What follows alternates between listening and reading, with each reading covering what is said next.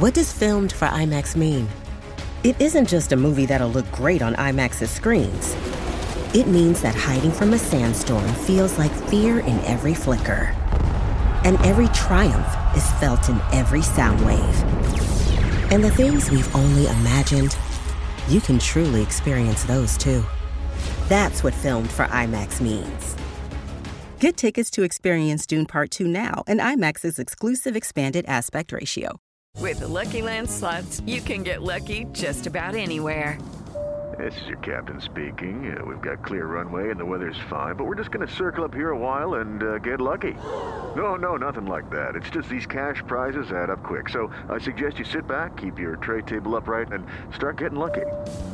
Play for free at LuckyLandSlots.com. Are you feeling lucky? No purchase necessary. Void where prohibited by law. 18 plus terms and conditions apply. See website for details. And the Oscar goes to.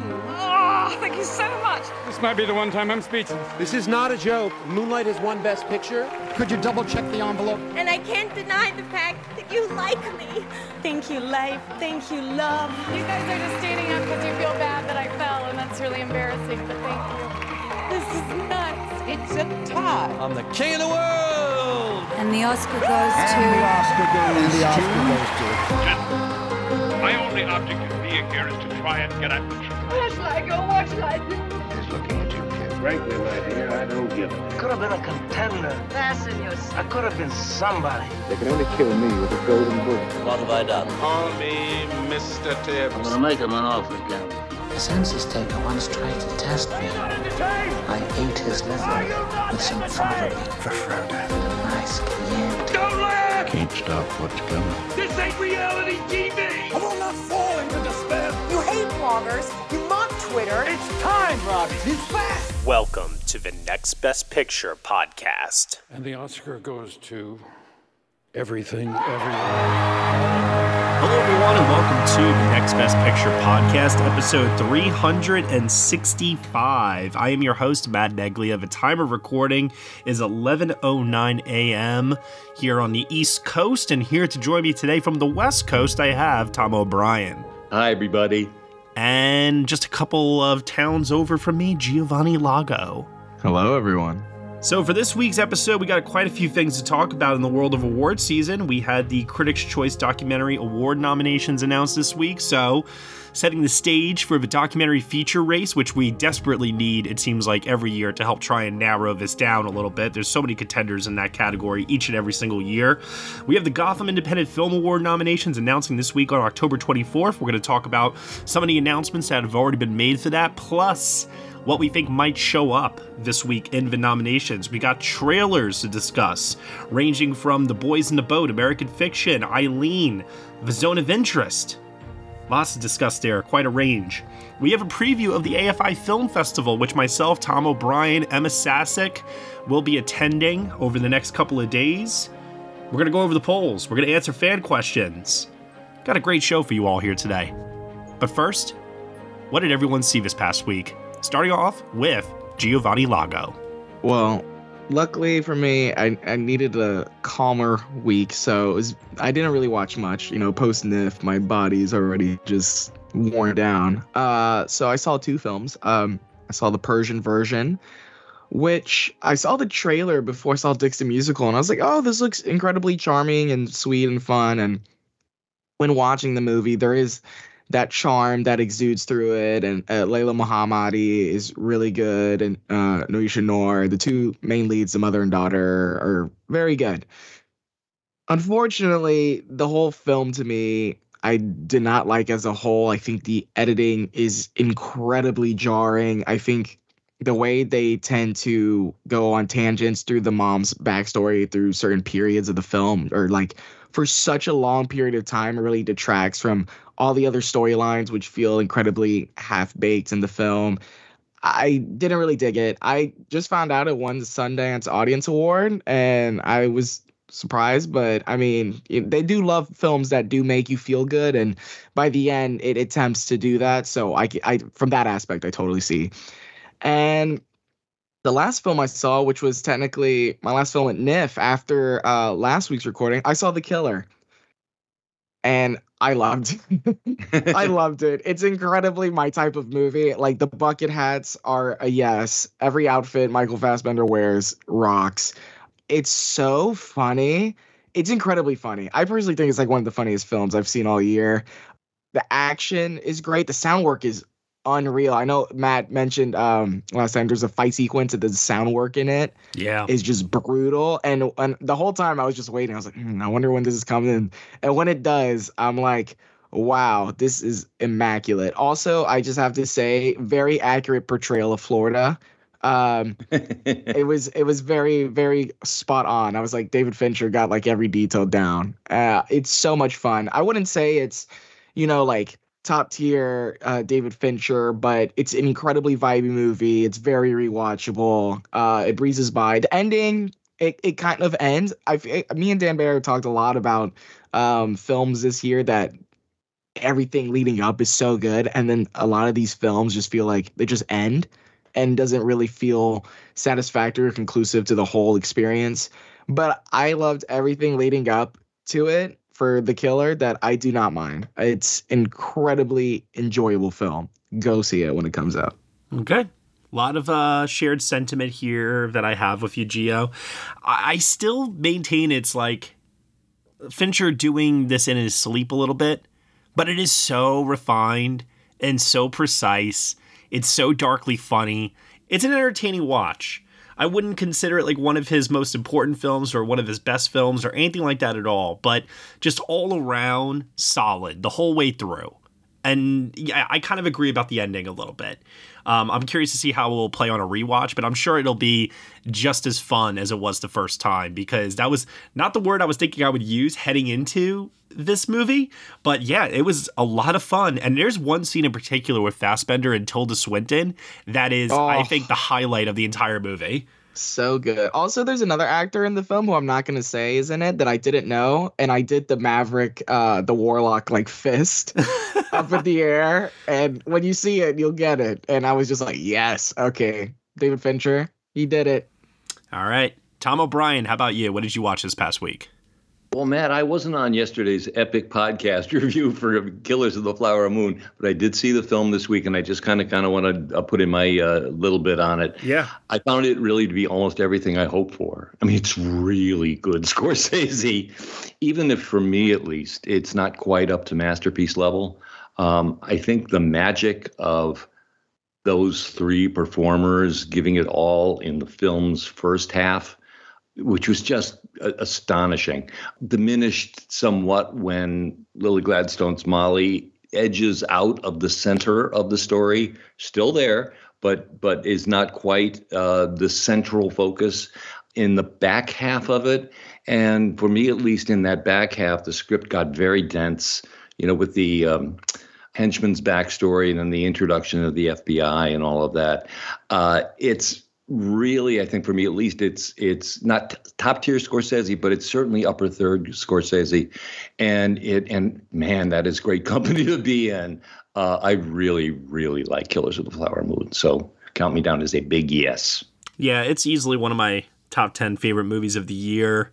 If you guys want to hear us talk about it at great length, uh, I think we gave it the podcast that it deserved. Uh, we talked about the film for almost the length of the film itself, three and a half hours, and it was a very thoughtful discussion. Uh, we touched upon pretty much everything. Giovanni was there. He he he. Uh, Giovanni got initiated into the MVP club finally, like for real, with his first three hour plus long podcast.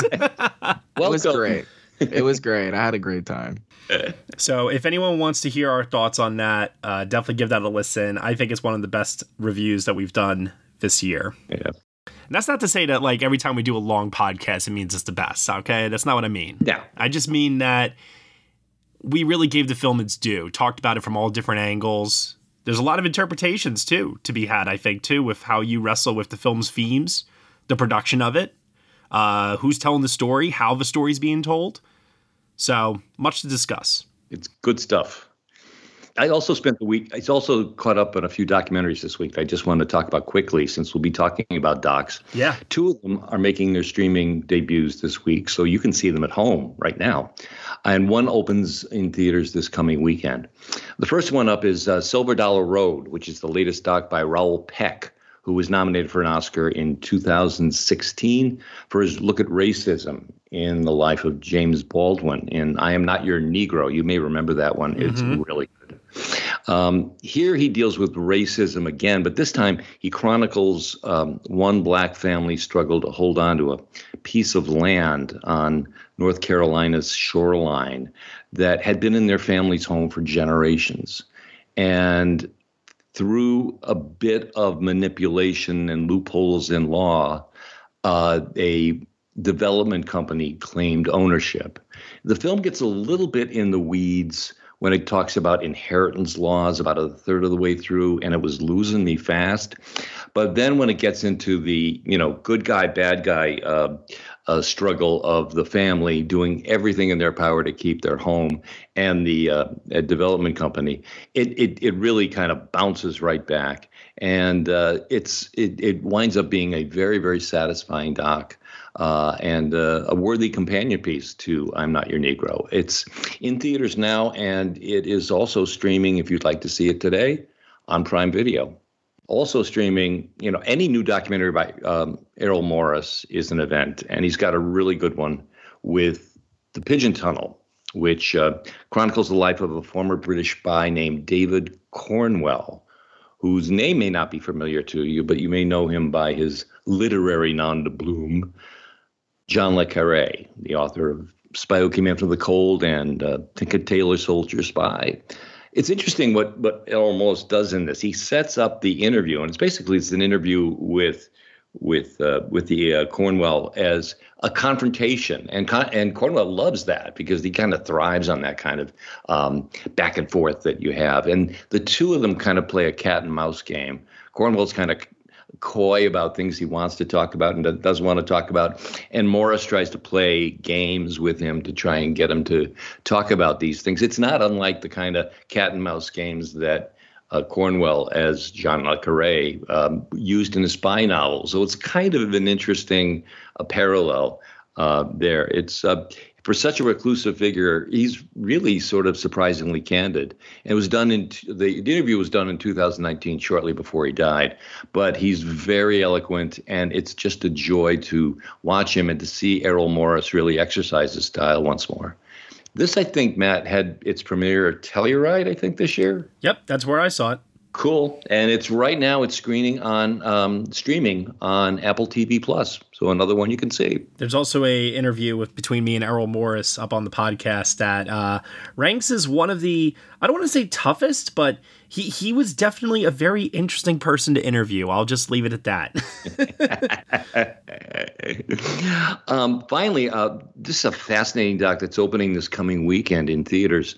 It's called Four Daughters, yes. uh, and it's the Tunisian entry for the Academy Awards and it premiered at Cannes. Um, yep. Did you see? Did you see it at Cannes, man? Yeah, Emma and I uh, watched that together. It's one of the more unique documentaries I've seen this year, just in terms of how it chooses to tell its story. Yeah, it's it's the background on it is it's a documentary about um, a family. The the mother's raised four daughters, and in the course of that, as they grew up, she's a tough mother apparently. Two of the the two oldest girls run away and join ISIS. Mm-hmm. And um, so the director, uh, Ben Hania, wants to recreate those the events that lead up to it. So she what she does is she, she has the cooperation of the family, the two girls who are still at home, and the mom. And she brings in actors to play the missing daughters and the mother in scenes where it's maybe too emotionally wrought for the real mother to um, to perform in. It's very self consciously a documentary, which I found really interesting. I mean, a Yeah. lot of the a lot of it is you know the the women you know at the makeup table just talking and sharing things and while there are recreations of the events um, you learn as much if not more at the makeup tables when they you they really dig down and talk about their uh, the younger daughters talk about the, how their the how much they idolize their older daughters who left, and um, what the trauma of their departure and their choice to join uh, ISIS really uh, a, had an effect on the family. So it's a real interesting mix, and it really kind of it's a fascinating way to do a documentary, and uh, and it, the, the it stayed with me. It stayed with me since I've seen it. So it's really good. If, um, it'll open up slowly across the country and uh, keep an eye out for Four Daughters because it's one that uh, I think it'd be very worth catching. Absolutely. All right. Um, this was a week of rewatches for me. Didn't get a chance to watch anything new. Um, and that's by design. I was pretty exhausted after NYFF and I just wanted to relax a little bit this past week. So um, I went home uh, to visit uh, my grandmother, who um, she's not in the best health uh, right now, and so um, wanted to spend some time with her. So we watched uh, three movies uh, back to back, and the the first one was a movie that I was like, "Hey, listen, I want to rewatch this. I don't know, I don't know if you're gonna get it." But my grandmother's the type of person that you can put anything on in front of her, any movie at all, and she'll watch it, no matter what it is. So I rewatched Across the Spider Verse. and this is my first time watching it since theaters. And let me tell you all something, okay? This movie held up so much for me on a rewatch, so much so that I cannot see a world where this does not place in my top 10 of the year.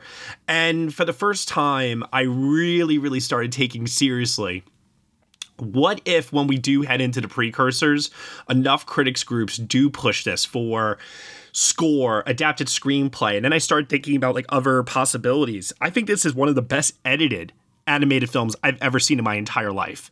Um, the sound work is incredible throughout I was so wrapped up in the story, and I just started thinking about all the things that people have been saying since the spring and taking it a bit more seriously now that we're deeper into the year. Because back in the spring, when this first came out, yes, it was talked about, yes, it was debated, but like there was so much road ahead for a lot of releases that it was tough to take seriously this being in the conversation for other categories than animated feature, especially coming off the heels of Pinocchio last year, where we thought that that was going to get nominations outside of animated feature and just ended up getting animated feature, which it rightfully won in the end. So naturally, I was thinking that same trajectory was on course for this film. Uh, but between this, The Boy and the Heron, and uh, Elemental, I, I, think there's a number of animated films this year that can get uh, nominations outside of animated feature. It's just a question of which way will the precursors go in terms of conditioning people to take these uh, films seriously in other categories elsewhere? And will the industry pay attention and respond as such when the guilds announce? I mean, that's the real key here. I, I think Spider Verse is going to do extremely well with the guilds. I have no doubt that it's going to get nominated for animated feature. It'll probably win again. But I, I think based on everything else I've seen this year, I would put it up there with some of the best I've seen all year. Truly. Great. After that, I showed my uh, mother and my grandmother Past Lives. Yay! Which, as you all know, is a film that I really, really love. And it was like my, Jesus, like my fourth, fifth time watching this movie. Still great. Still love it. Another film that's easily a top 10 for me this year. Uh, happy to say they both liked it as well.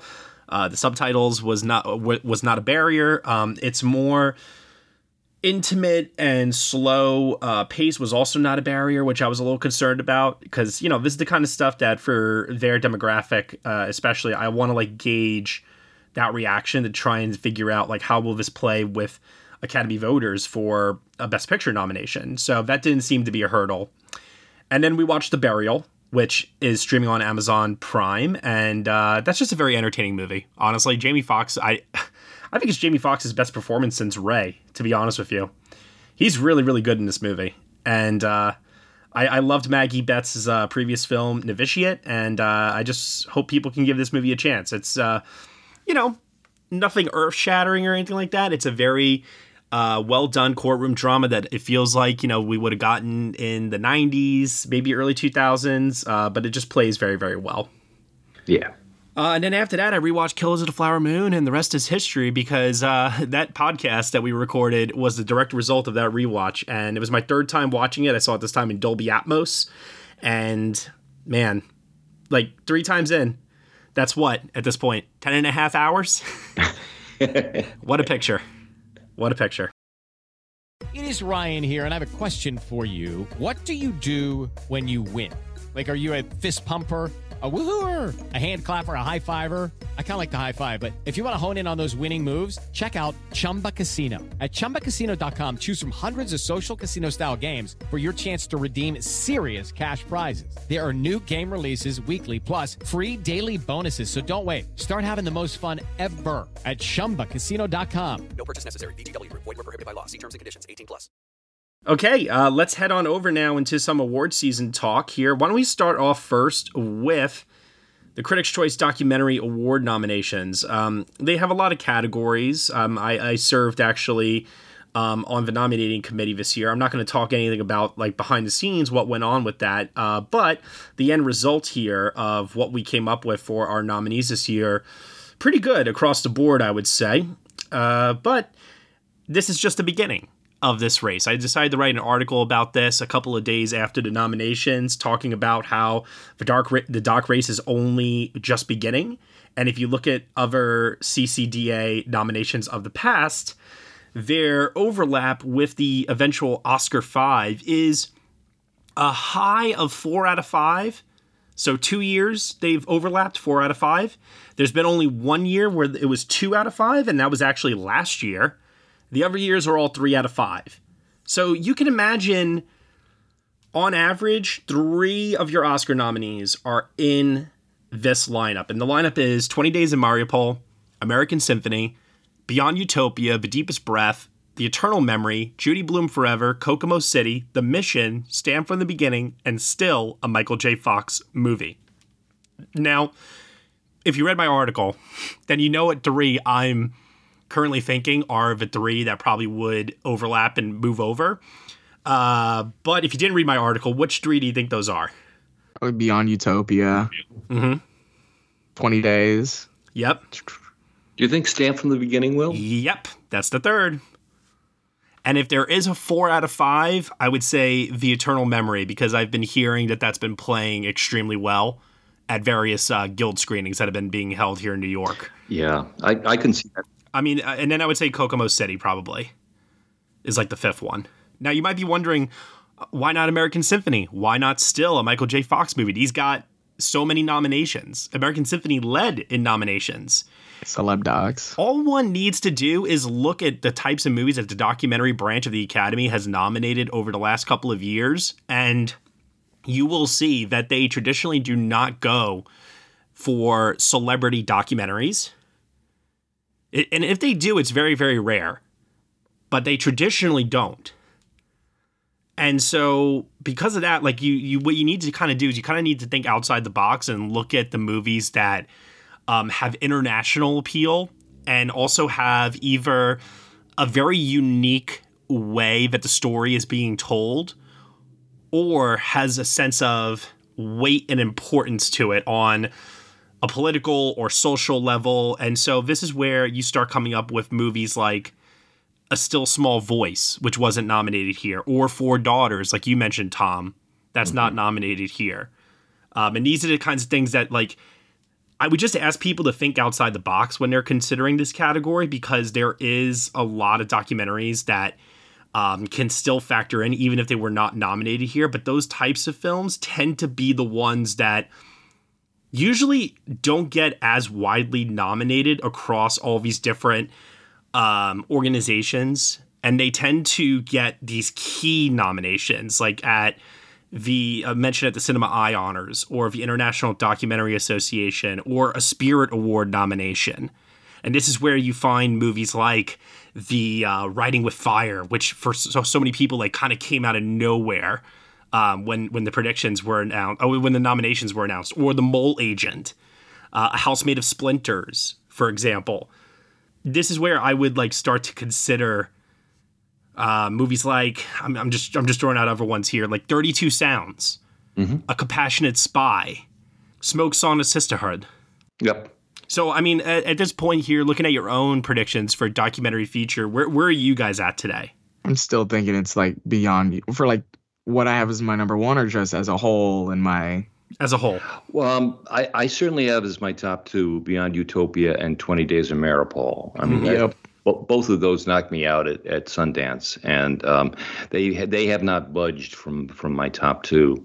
Um, uh, there's a few I haven't seen. I've not seen uh, Kokomo City or Stamped from the Beginning yet, or Eternal Memory. The mission has gotten a lot of play the last week or so uh, since it's opened in theaters, and um, Nat Geo does have a bit of a track record, so I, I would not I would not dismiss that one. No, I wouldn't either. And then there, there are smaller uh, docs. I think that uh, Bad Press was a very good documentary on um, Native American uh, journalism issues. Smoke Sauna Sisterhood it is a particularly interesting one since it's it's basically a group of women in a sauna just to talking, letting their hair down and talking about what women have on their mind that they can't really talk about in public. It makes a really good companion piece with women talking. Yeah, yeah, it- very much so. Uh, Silver Dollar Road also comes into that kind of important uh, issue-oriented doc that uh, you have. So there may be things farther down that uh, uh, could be one of those big surprise fifth nominees. Have you guys heard about this uh, one documentary here called Our Body by Claire Simon? I know. I've been reading about it, and uh, some people have been predicting it, but I know very little about it. It is a nearly three hour long documentary that follows uh, a public hospital and uh, the women in this hospital. And it, it, it takes place in the uh, gynecology ward uh, in Paris. And Emma Sasek saw it. She was blown away by it. She wrote a review for it on our site. It's standing at 100% on Rotten Tomatoes. And this is just one of those docs, like I said, this year where it's like, you got to think outside the box. You got to look for these ones that have a level of social significance that are going to resonate with people on an emotional level and have the kind of acclaim that would push it towards that nomination. Now, I'm curious to know because Tom, there's one documentary in particular that has been making the rounds at the fall film festivals, and that's Orlando My Political Biography. Have you seen that one yet?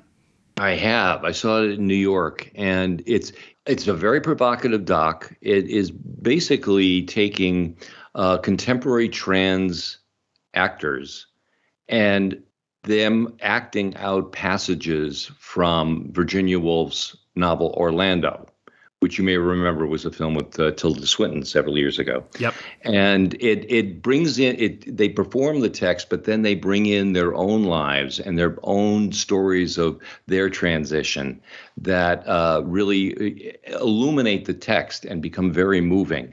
Again, this is a this plays with form very much. And, but uh, nonetheless, the subject matter is important and timely, and you know I could see them going for it, but it's it's it's going to be a little out there choice. But hey, if we're thinking about talking outside the box, this one really is. Now, you said you haven't seen Stamp from the beginning yet, right? No, not yet. See, like Stamp from the beginning is very interesting because it very much reminds me a lot of Ava DuVernay's Thirteenth, in that it's essentially a history lesson in many ways, uh, but it packs so much information in a short runtime that it feels incredibly overwhelming to a good degree um, because it's very very powerful in the way it communicates its message.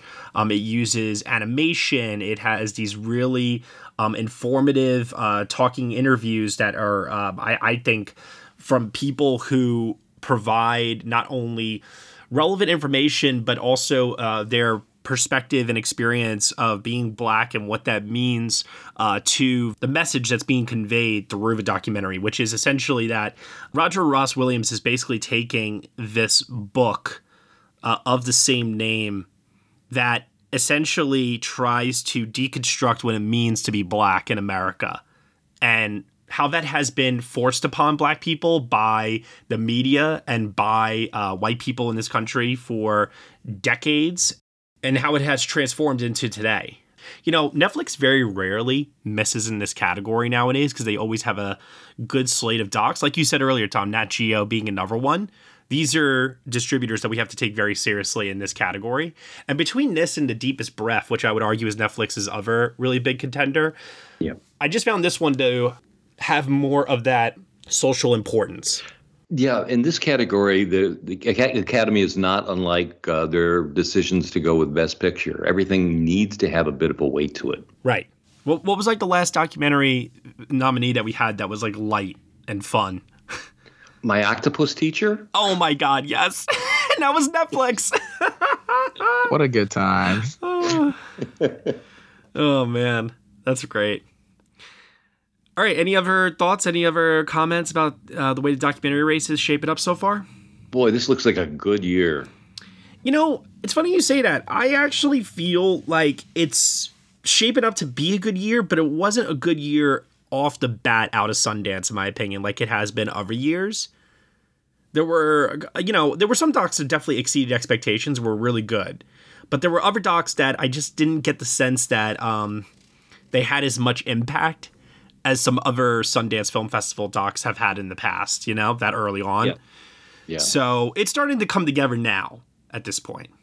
I'll be really curious to see, though, uh, you know, which film ends up winning the uh, Critics' Choice because, oh man, after Goodnight Oppy last year, you better watch out if you win at this uh, at this organization.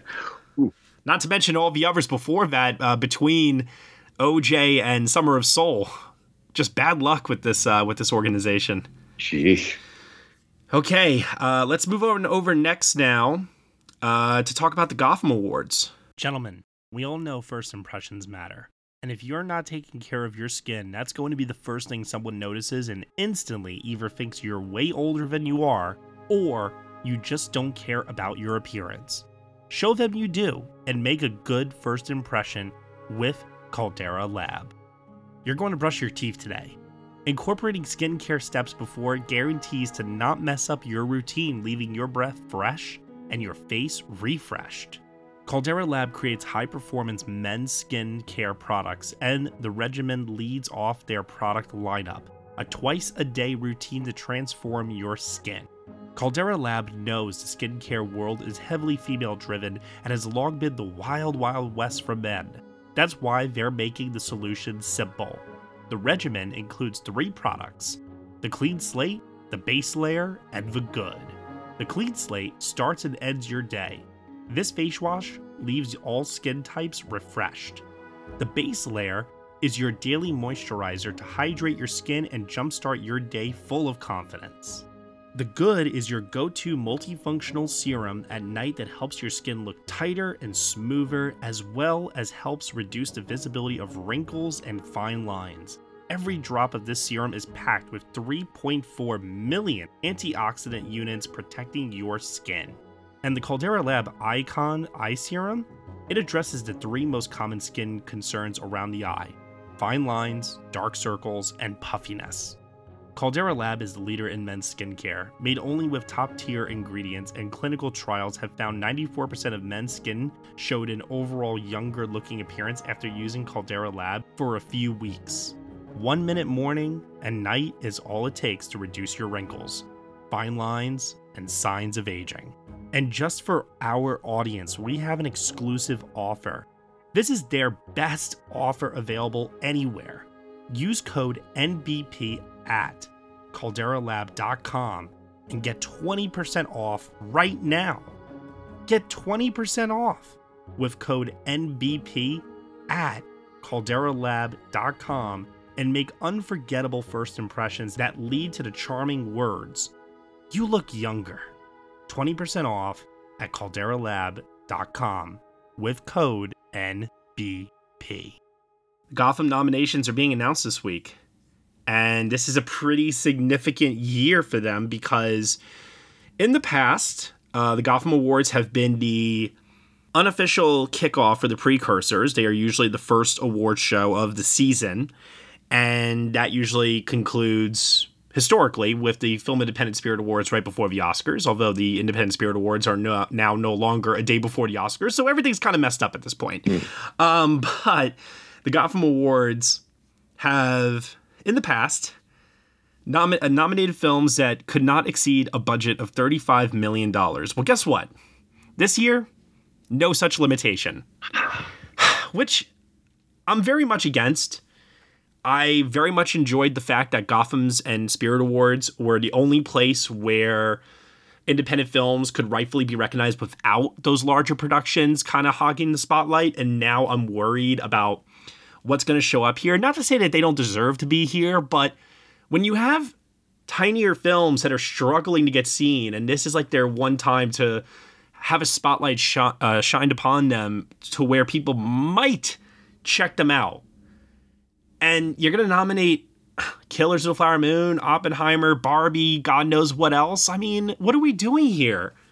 I get it that the, that the organization needs this to probably survive financially, but I don't know. I'm really I'm really hoping and praying that the nominating committees for each of these categories will I, I'm sure that there might be a film or two here or there, you know, but I don't think it's going to be an exact replica of what you would see at every other award show. I still think it is going to retain some form of an independent uh, spirit, if you will, no pun intended. So that's my that's my hope here. I really really hope that the nominee committee will maybe there maybe there's like a mandate that we don't know about. Maybe there's like you must nominate at least one nominee per category that exceeds a budget of $35 billion, but they're not like publicly making that known. I don't know because what if the nominating committee, even with this limit uh, with this limitation lifted, came together and said, "Well, you know what? We're just not going to nominate anything above that budget amount." Like wouldn't somebody have to then step in and say no no no you kind of need to? I, I don't know. Like i i don't know. I don't know.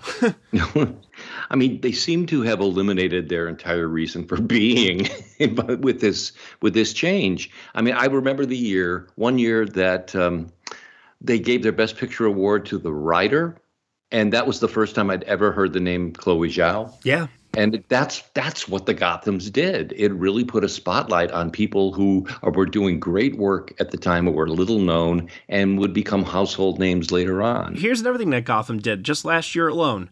They gave supporting best outstanding supporting performance to Huy Quan, first prize he won of the season, and best featured Everything Everywhere All at Once. The uh, yeah no no no it was the year before that yeah Troy Kotsur won his first prize of the season for Coda. Yes. For outstanding supporting performance and got that train started. So there are certain narratives that can come out of the Gotham Awards because that is the first place where somebody can give a speech of some sort. And if they endear themselves enough to people, you know, it, it can inevitably start a train that never stops.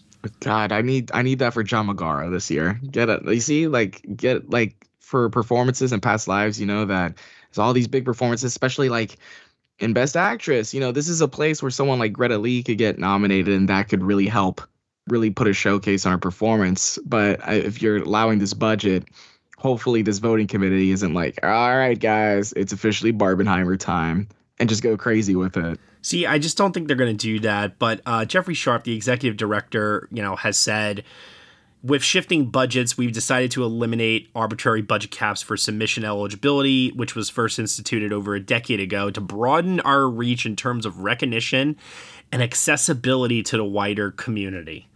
Basically, they're saying nobody really seems to give a shit about these awards. We're not doing well with our social media numbers or whatever it is, right? Um, we're we're struggling to secure financing for the show. I don't know, right? Whatever coded language you want to use here. Bottom line is they have to do this for financial business purposes. Yep. And if that's what it takes to get them to survive, then fine, so be it.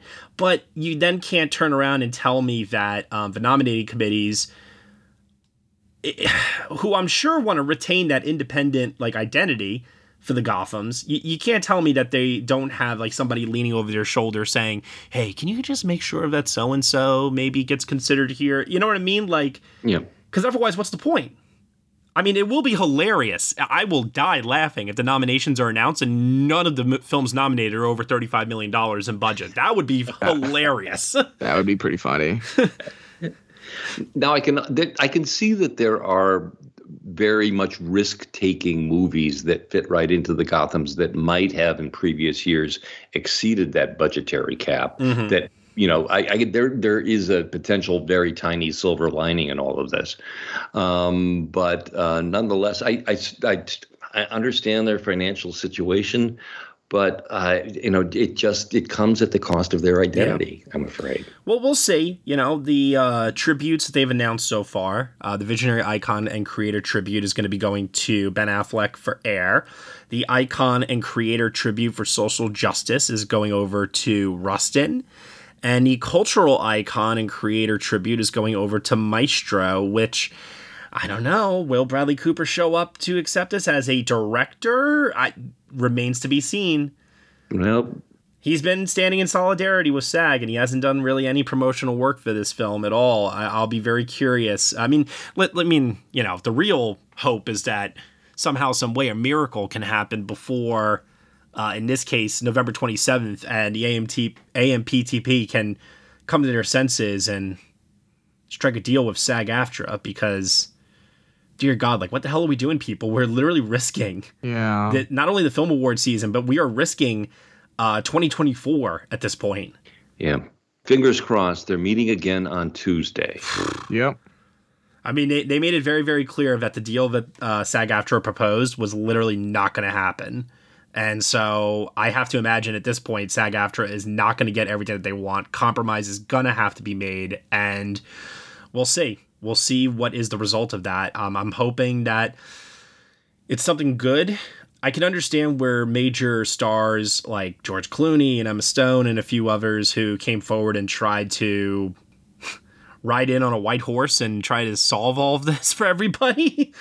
Uh, but at the same time, like just just let the negotiators do their thing and let SAG-AFTRA uh, honestly argue for the little guys because that's who really needs this at the end of the day. I mean, uh, you know, I'm sure major actors love getting work as well, and we love seeing them out in the open at these festivals and award shows. Don't get me wrong, but it's the little guys who need this. Yeah. And it extends beyond that because right now, without productions happening, think of all the other jobs that are impacted as a result of this. Exactly. Anyway, we went from talking about the Gotham Awards to the uh, SAG strike. Um, any other thoughts on the Gotham Awards this week? I, I would give predictions, but I honestly don't know what to say because of the budget cap now. Yeah, I- just I really hope they stay true themselves and highlight a, a bunch of the smaller films that have come out this whole year and shine a light to films that maybe people you know haven't seen and can now get the opportunity to get acknowledged for it and people see it and they go oh okay that looks interesting I'll check that out so that's that's what I'm hoping I again just stick to the core and we'll be all good. What are some of those like smaller films you would like to see highlighted, Gio? Uh, for me, I know. Very speaking of uh Gotham's, I know uh Oscar Isaac got nominated for Card Counter, so I would be happy if uh, Master Gardener got some acknowledgement at the Gotham's. I really enjoyed that film a lot. Um, if I have to think of another smaller film, uh, Past Lives. Past Lives, definitely. Yeah. Yeah, Past Lives is one of those films that I would just love to be acknowledged everywhere. Teyana Taylor, A Thousand and Yes, One. Please. That would be great. I would like that. Maybe something like Sanctuary, getting like an acting. that would be cool. I, I would dig that. In the past, uh, performances like that and sh- uh, films like that are, were their bread and butter. So I, I, I echo Gio's hope. Yeah. Yeah. Um, I can't help but feel like Air is going to pop up somewhere. Yeah. Uh, Are You very God? It's Me, Margaret. That would be lovely. Yes. I would be very happy to see that pop up anywhere, particularly, though, uh, Rachel McAdams, who I think could really use uh, some steam building right now at the moment. Would love to see how to blow up a pipeline get some acknowledgement. That'd be really Mm, That's cool. a good one. Yeah. Yes. You think this is where May, December could really start to kick in a little bit? I could see Charles Melton maybe. Oh yeah, that's yep. That makes sense. Yeah, I also wouldn't be surprised to see uh, someone from the holdovers pop up. Yes, or or even um Andrew Scott for All of Us Strangers. Oh, please. Yes, that needs to happen. Yeah. That I feel I have a good feeling that probably will happen. I, I hope so. He deserves it. Okay. Well, we'll see. Like I said, it's a very, very tough year to kind of figure it out because we're in an unprecedented year now with this. So I don't really know, uh, to be honest with you, but we'll see. We'll find out this week on Tuesday. Yep. And we'll talk about it next week. okay, and speaking of things that are happening uh, this upcoming week, Tom, we have AFI Film Fest. Oh boy, we're back. Yes, sir. Five days in LA. Um, I want to just say for the record, I really hate the way that they do the scheduling for this. I genuinely do. I don't like that so many great films are pitted against each other, and because so many of them are only screening once, that's the one time you can see it. So you're like forced to make these really, really tough decisions. And if this has been like the only festival that you've had a chance to go to, you're missing out on so much. It, it may seem all well and good when the lineup first gets announced and you're like, oh my God, look at all these movies. But, you know, it's like you have Maestro going up against The End We Start From, About Dry Grasses, Last Summer's, The Settlers. And, I'm, and I'm just looking at one day here, you know, and it's like, yes, what do you do in that situation? It's very, very frustrating. I mean, they they do center it in one theater complex, and I can understand the the, the logic behind that. Mm-hmm. But it so limit the the number of choices you can make because they're are they are so good and they are so perversely scheduled against each other. Yeah, like I think you were mentioning to me earlier, you're going to go see All Dirt Roads Taste of Salt. Like that's going up against Cobweb. Yes. Which hasn't played anywhere. Uh, well, I know it's played like some places, but like barely anywhere since Cannes. Yeah. And I just think that's like a really tough choice for certain cinephiles to make. Or Memory is going up against the Taste of Things, Four Daughters, La Chimera. Like it's just maybe there is like a clear path and people like know what works for them and they just decide okay i'm going to do this this this and this and that's that you know? Yeah. But i just wish that there was a way just any way to introduce additional screenings so that it would give people an opportunity and maybe also increase the length of the fest you know? I mean five days is very very short. Very short. And you know and there there are screening places around la god knows that they could open it up to other theaters. Mm-hmm. so we do have some world premieres happening uh, at AFI Fest. Uh, first, we have Leave the World Behind, which is the opening night film from Sam Esmail, who people might know from uh, Mr. Robot and Homecoming. He is making a thriller that we talked about the trailer for a couple of days ago. Um, looks very M Night Shyamalan yeah, Black Mirror right. sort. Yeah, and it has Ethan Hawke, Mahershala Ali, Julia Roberts, a few others here too. It's a Netflix release. I'm not expecting greatness, but I'm hoping it's an entertaining thriller. Yeah, I mean, it, it, it having I can see why they want to have it opening night. Unfortunately, we won't have stars on the red carpet, but nonetheless, it has it has a lot of movie star elements that I think AFI Fest. It's one of the one of the things that the festival is known for. I know for myself, I will be uh, venturing over to see Society of the Snow, which um, only played at Venice, so I haven't had a chance to see it yet. So that's one of the titles that I'm going over there for. Um, very much looking forward to seeing that because then I'll be able to definitively say if I feel that that's an international contender or not. I mean, on paper it feels like one, but I need to I need to see it for myself to know for sure because I think out of like all of the international contenders or at least the major ones, that's like the last one I need to see right now. Yeah. Uh, Albert Brooks defending my life. Rob Reiner is uh, doing a profile on Albert Brooks, talking about his entire career. I'm sure for the fans of Brooks, that'll be a lot of fun. It's nice to see Rob Reiner in the director's chair again. Yeah, yeah, absolutely. Twenty-five fucking thousand dollars for sides. what did they cure cancer? Yeah, that's in fact they do cure cancer. That's what it was.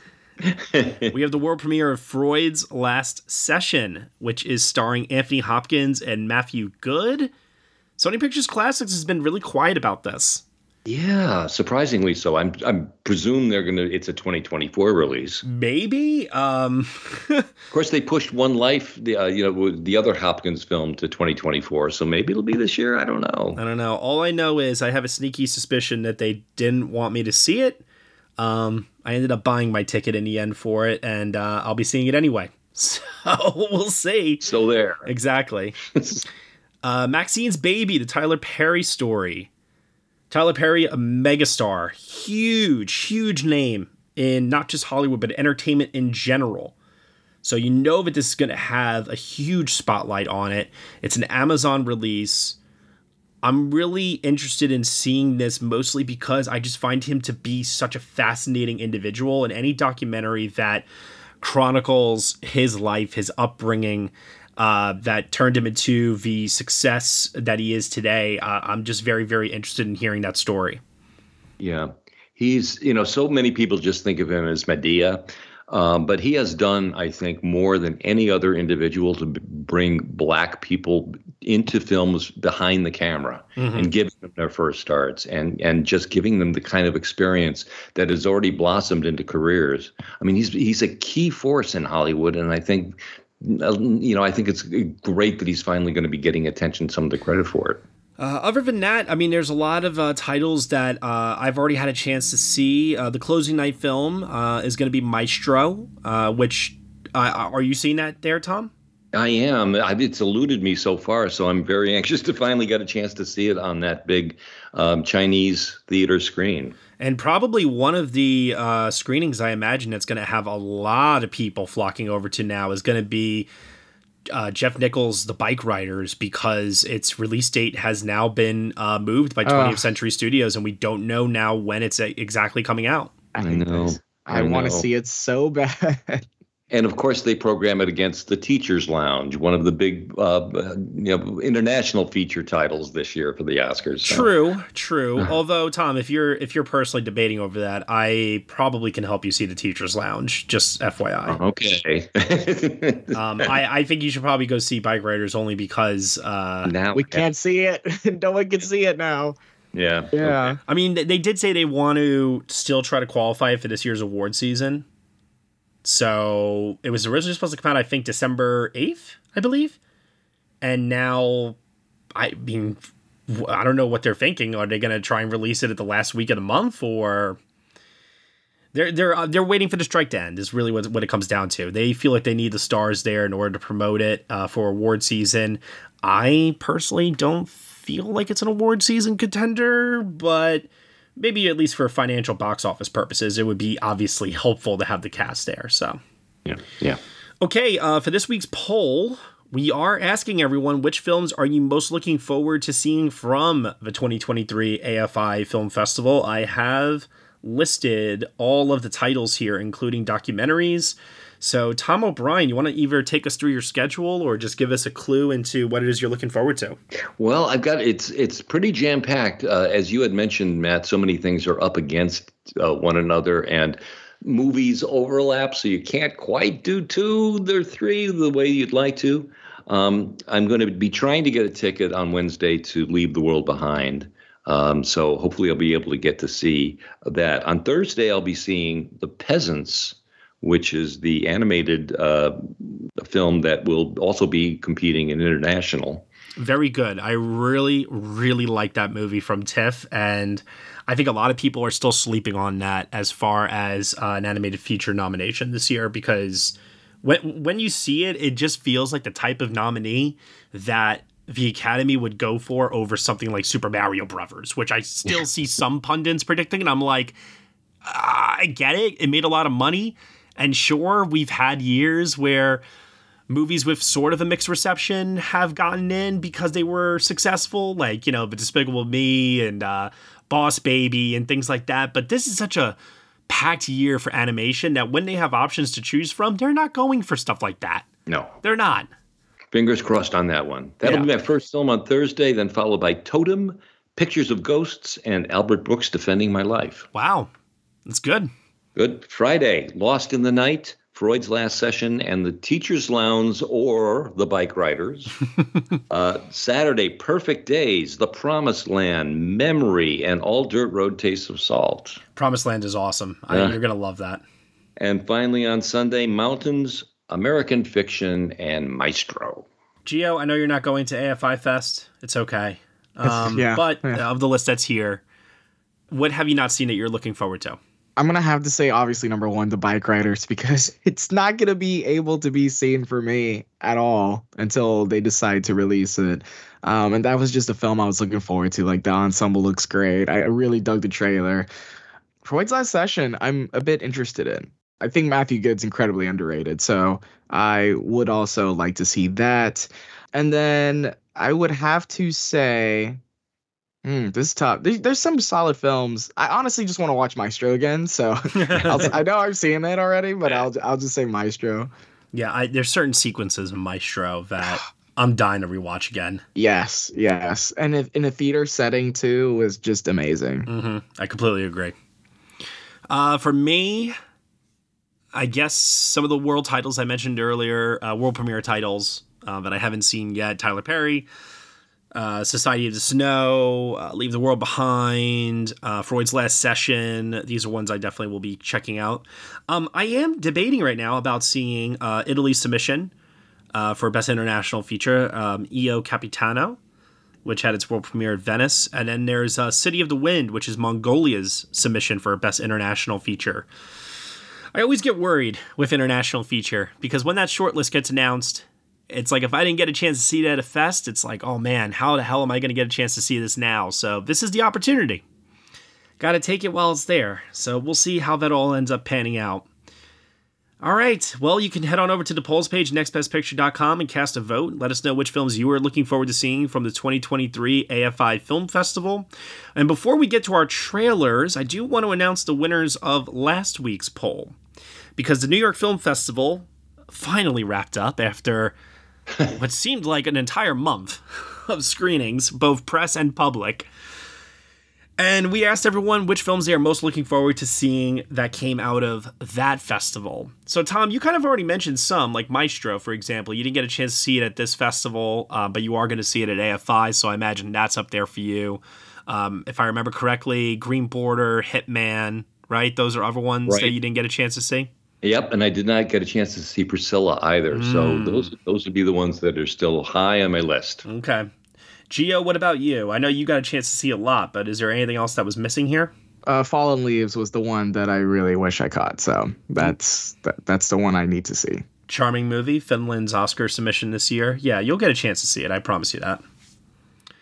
Uh, for me, this is a hard question to answer. I think I've seen everything on the list. Uh, you know what? I really want to see the uh, concert documentary, uh, Ryuichi Sakamoto Opus. Yes. Yeah.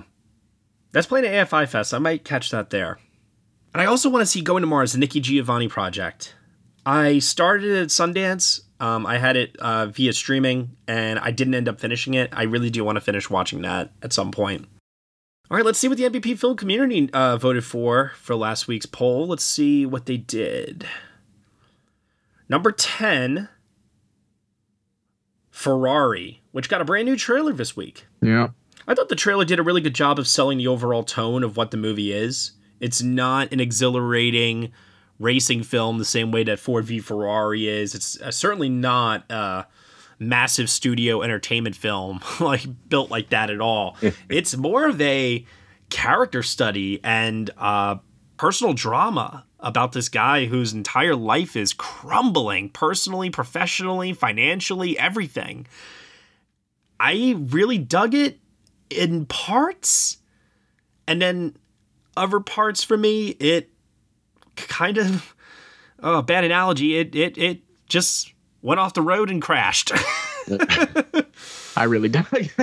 I, I dug it. i'm glad you did i'm glad you did i can't wait to re-listen to daniel pemberton's uh, score for it because i really really like the score as a standalone listen i still cannot believe like some of those music cues though when they would come in in some of those scenes how sudden and abrupt they felt yeah, that that does happen. But uh, hey, the the racing sequences are at least fantastic. Yes, at the least. At least. Number nine, Priscilla, Sofia Coppola. I really, really like this a lot. I thought it li- lost a little bit of steam in the third act, but otherwise, might be her best work since Lost in Translation. Pretty good. I really enjoyed it. Number eight, Miyazaki's The Boy and the Heron. Oh, yes. So good. My favorite film of NYFF. I adore this movie. Did you see the English voice cast that they got for this movie? Yes. I'm gonna I'm actually very excited to see uh in the dub because I always watch uh sub, especially when it comes to anime. So I know the Ghibli films always get really good cast. And um so seeing how stacked it was, especially who's playing who, like Pattinson's gonna be the Heron. And that's just so interesting to me. And and Christian Bale's the father, and it has like Florence Pugh and Gemma Chan and Willem Dafoe. I'm like, yeah, okay, I'm, I'm that's pretty good. I'm very excited for that. I'm calling it now. Pattinson's gonna put on a voice for this performance. Oh yeah, you're gonna have to for that character for Oh, boy. sure. It's gonna be so good though. I'm excited to see it again in sub though. The sub is very very good. Like if you're going to see it, see it in sub first. I will say. Number seven, Todd Haynes' is May December. I think the curiosity factor is very high for this one. yeah, I mean, there's been a lot of different reactions to it from people. Um, and what I mean by that is, you know, some people have called it campy, other people have called it uh, sensual, other people have called it a psychological drama. It, it's a lot of different things rolled up into one. And I think that it's a very curious, like you said, Tom, film uh, from Todd Haynes. You know, he doesn't have a lot of his usual collaborators working on this one with him, but yeah, when you watch it, it also just feels so quintessential Todd Haynes. Yeah. For better or for worse, and mostly for better. Yeah. Uh, number six. Oh man, I feel bad for anyone that didn't get a chance to catch this one, only because it's coming out in 2024 from Netflix. Richard Linklater's Hitman. So much fun. So that probably one of the best theater experiences I had all year. The crowd ate that movie up. Yeah, definitely for me as well. So entertaining, so much fun. I know that it's going to be on Netflix, people, but if it is playing in a theater by you, whenever it gets released, go see it with a crowd. I beg you. Go see it. Or at least invite a friend or two over to watch it on Netflix. Something. Yep. Okay, number five David Fincher is The Killer, which we already mentioned earlier. Our thoughts on this. Mm-hmm. Awesome. Number four Bradley Cooper's Maestro. Mm-hmm. There is one scene in particular in this movie that takes place inside a cathedral that honestly like might be top three best scenes of the year for me. Wow. It's in my top 10 favorite scenes of the year. I was floored by his performance in that moment so much. I that, that that was the moment where one when that scene was over, not only because my entire theater applauded, but I just immediately thought to myself internally, that's it. He won the Oscar. It's really good. Like, I'm sorry, Cillian Murphy. I'm sorry, Colman Domingo. I am sorry to everybody. I am sorry, sorry, sorry. But there's no way you watch that scene and you don't then think to yourself, oh, crap, he's got it. like, it's the whole year I've just been like, okay, this is everything on paper like you need. And then, yeah, you watch that scene and you're like, come on, like, there's no point in trying. It's, it's kind of like, it reminds me of that Family Guy cutaway when, like, Bryan Cranston sneezes and then they just hand him an Emmy. He's like, thank you. Like, that's practically, that's what that scene is. And it's so good. And Carey Mulligan's got many scenes in that movie, I think that will have an impact on voters. I think she's as much in the hunt for it as he is. I think they both could win. I agree. I do. And they both have stories. They do. Number three, Andrew Haigh's, All of Us Strangers. Oh, man. That is a, a weepy watch, um, but boy, does it earn it. Yeah, I saw that at Telluride and I cried, cried. Oh my gosh, did I cry? but then, you know, once again, you know, we were saying before about endings this year. I'm still left a little indifferent towards the ending of this movie. And I've talked to people about it to get their reactions. And some people agree with me, some people don't, but I've seen it twice now, and both times that that has been my issue. Both times, I think it's a perfect movie, literally perfect, all the way until the ending.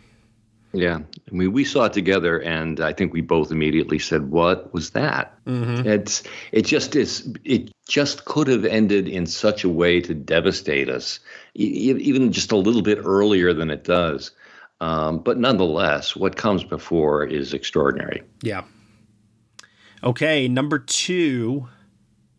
We have a trailer to discuss for this one. Jonathan Glazer's The Zone of Interest. Mm, man. Easily one of the achievements of the year. Maybe the directorial achievement of the year, honestly.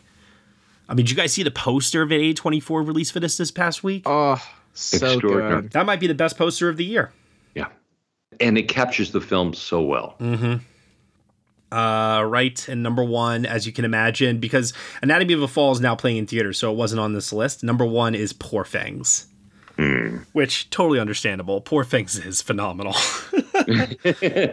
Let's just say it. Another one that's easily one of my top ten favorite movies of the year. I love, love, love this movie so much. I've seen it twice now. I cannot wait to watch it a third time. I, I'll be curious to see how, how it plays at home without an audience because like half of the fun of that movie is watching it with a crowd. it's, it's just so outrageous. You got Willem Dafoe blowing gas bubbles out of his mouth. Oh, so funny. what? the dancing, the dancing is so great. That whole sequence is Oh. uh, like everything. Every sniveling line Mark Ruffalo delivers. Oh, yeah. Ow. oh God, I love, love, love that film. it's so great. Yeah. All right, well, that's it. Those were the uh, top 10 films that people are looking forward to seeing from the New York Film Festival. Next week, we'll announce what they're looking forward to seeing from AFI. And now, let's talk about some of the trailers for some of these movies. In particular, we mentioned American Fiction earlier, which is going to be screening at AFI this upcoming week. Had its world premiere at the Toronto International Film Festival, where it won the People's Choice Award. It is written directed by Cord Jefferson, who has previously written uh, for television series like Watchmen, Succession, Master of None. He's an Emmy Award winner, a WGA winner.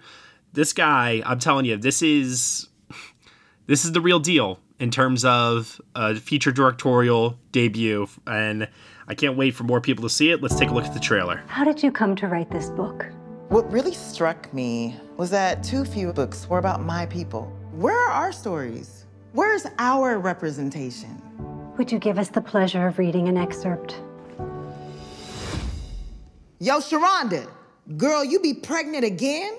If I is, Ray Ray is gonna be a real father this time around. Wow. this really takes on some very serious subjects and very tricky subjects, and it seems like it does it with such style and humor.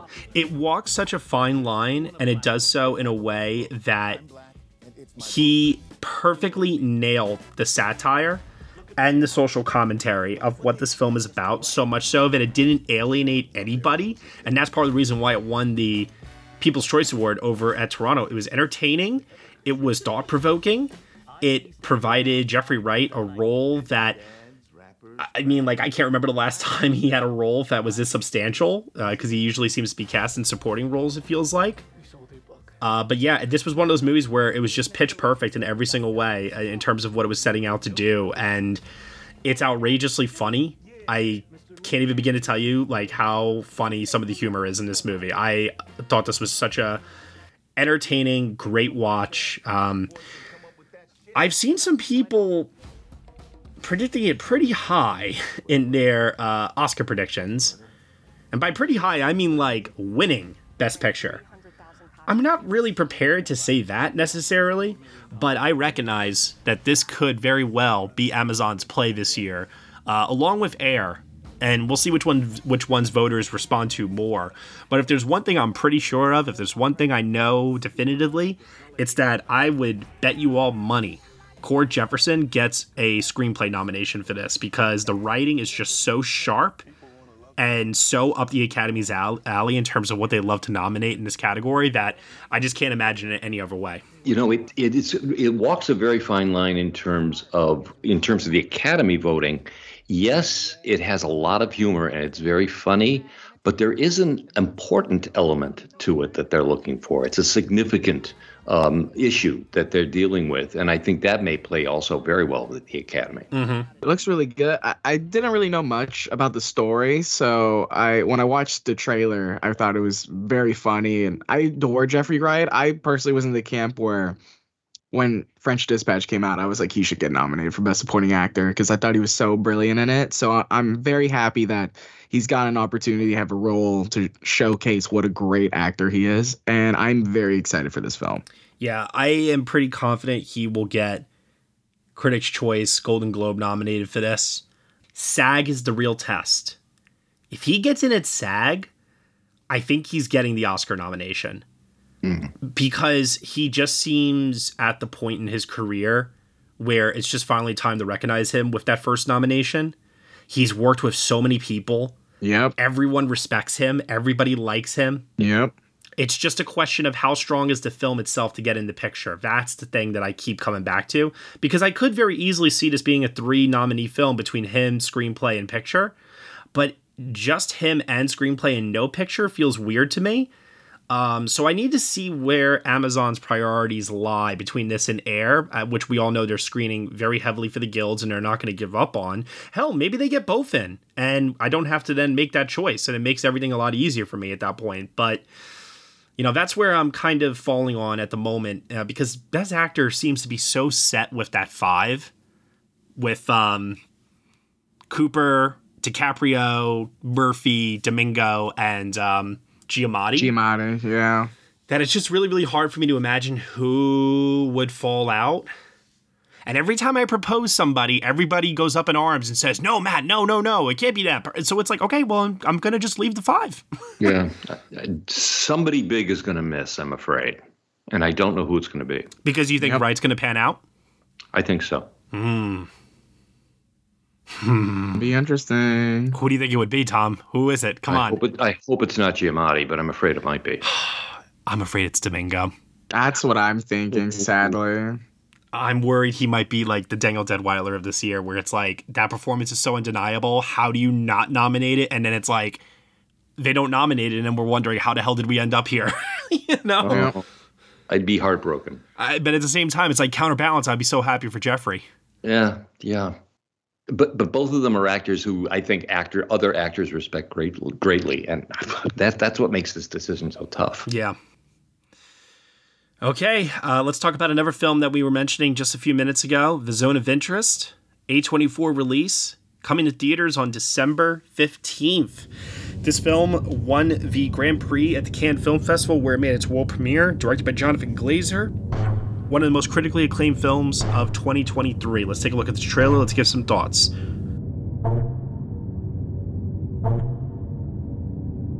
Both of you have seen it now. Yes. Yes. Okay, so we could talk about like, does the trailer, in your opinion, having seen the film, do a good job of effectively selling itself to people? In the sense that it doesn't tell you too much. Yep. I think it does a really good job in the sense that here's the thing. If you guys are thinking that this trailer is withholding information, I can tell you right now, it's not. This is what the movie is. Yeah. It's fly on the wall, observational, watching these people live out their lives. And in the background, as you can see in some of these shots, is the Auschwitz concentration camp. It's a movie that works its way on you on a very cerebral level. And it's something that will linger with you after you've walked out of the theater. Um, it's a very stomach churning, punishing watch. And I mean that in a good way.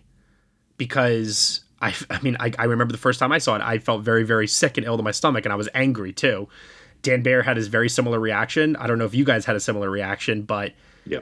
it's the kind of movie that has an impact on you, one way or the other.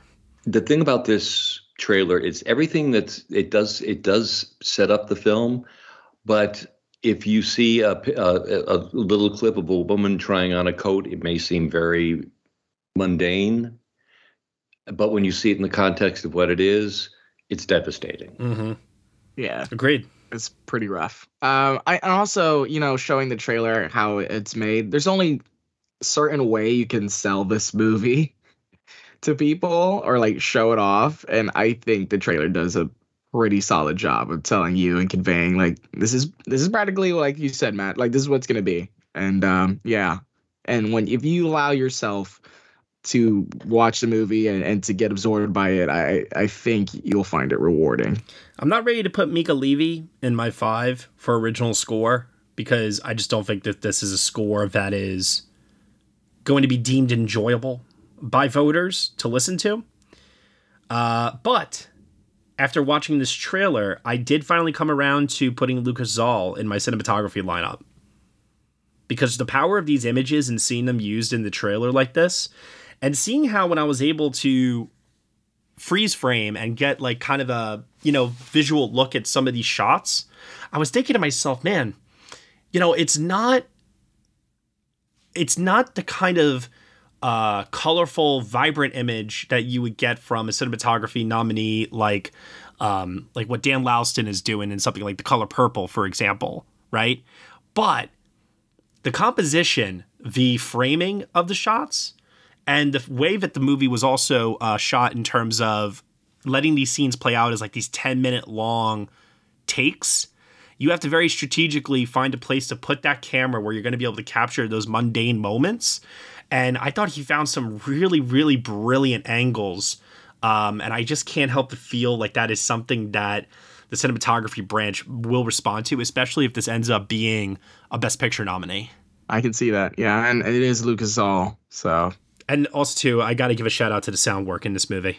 Needs to be nominated. Like, I don't know if they'll actually go through with it, but it's some of the most like important sound work like to a film all I've seen all year. Agreed. And if he doesn't make the director lineup, I mean, oh, it's war. I did finally cave in and I did finally put it into my best picture 10 uh, because I had him in director for so long and the film was not in picture. And enough of you told me, Matt, in a year of 10, like years where we've had those lone director nominees, like Thomas Vinterberg or Paweł Pawlikowski for Cold War, like in a year of 10, those films probably would have gotten in the picture. And I do have some doubts about that, but for now I'm caving in and I am putting in the picture and we are going to see because I also still think that New York Film Critics Circle, National Society of Film Critics, a few others, they're going to go to bat for this movie hard. I think. I think inherently what makes me, I wouldn't say confident, but makes me feel good about this film in terms of the Oscars and is that again so dramatically the past 5 years or so the voting branch for the academy has just changed so radically and i think a lot of the international voters um, will and more like not like the traditional older voters but more international branch will look at this film and see how audacious it is and its filmmaking and what it's trying to convey and will be really attracted to it. And i think also with the directors branch um, there's a lot of times where they prefer not to go for more traditionally made films and they're the more stylistically flared uh, branch where they're like, oh, we really appreciate what you're doing here, and we're willing to acknowledge that. So that's why I do think um, Glazer do has a chance. That being said, though, it is pretty stacked category. So if Glazer missed, I sadly would not be surprised. Yeah. Uh, here's my argument about why it will make the 10 is that on the nomination level, it's all about passion and how many number one votes you get. And I can see voters being extremely passionate about this because it is it is a very distinctive film that in its own way stands above everything else in terms of its uniqueness. So I, I could see it getting enough number ones to get into the 10 right now. We'll see. Now, here's something else to consider then at that point. Where does that leave Anatomy of a Fall in the Best Picture lineup? Because if you're confident Zone of Interest is getting in, you know, two two international nominees for picture, it's mm, I don't know. I have both in like my nine and ten spot. So I I think Anatomy is helped by the potential like screenplay nomination acting you can get, and it is also more. I think crowd pleasing is a very easy way to say that more general audiences is more appealing for Anatomy of Fall compared to Zone of Interest, which is an incredibly dour movie. So I'm I'm really banking on just the artistic merit of this film being so appreciated that they're like we it has to be pushed. Like we we need to acknowledge it. Also, too, two nominees for A24 with Past Lives and Zone of Interest, or only one. I I mean I can see I can see two. I can see two. We'll see. Just putting it out there. All right, another trailer. Eileen, a movie I haven't heard about in a while because it premiered at Sundance, finally getting released now from Neon on December 1st. It will go wide on December 8th. This is starring Thomasin McKenzie, Anne Hathaway, Shea Whigham, and it is directed by William Oldroyd. It is, uh, well, you know what? Let's take a look at the trailer and then we'll go from there. Eileen!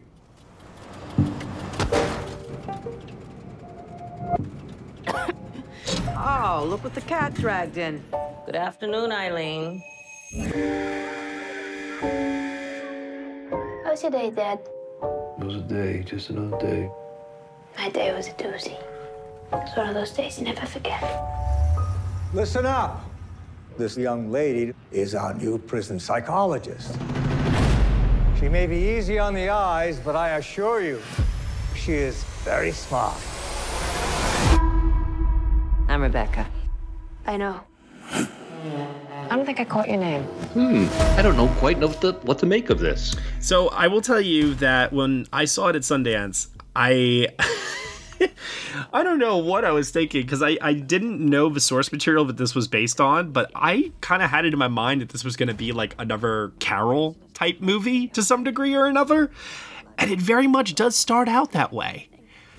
And then it does indeed become this Hitchcockian thriller of sorts uh, with a very polarizing ending that had uh, critics at Sundance baffled. Some people really loved it, other people really did not like it. Um, I will save that for myself. I really, really dug a name in this cast who has not been mentioned quite enough, and that's Marin Ireland.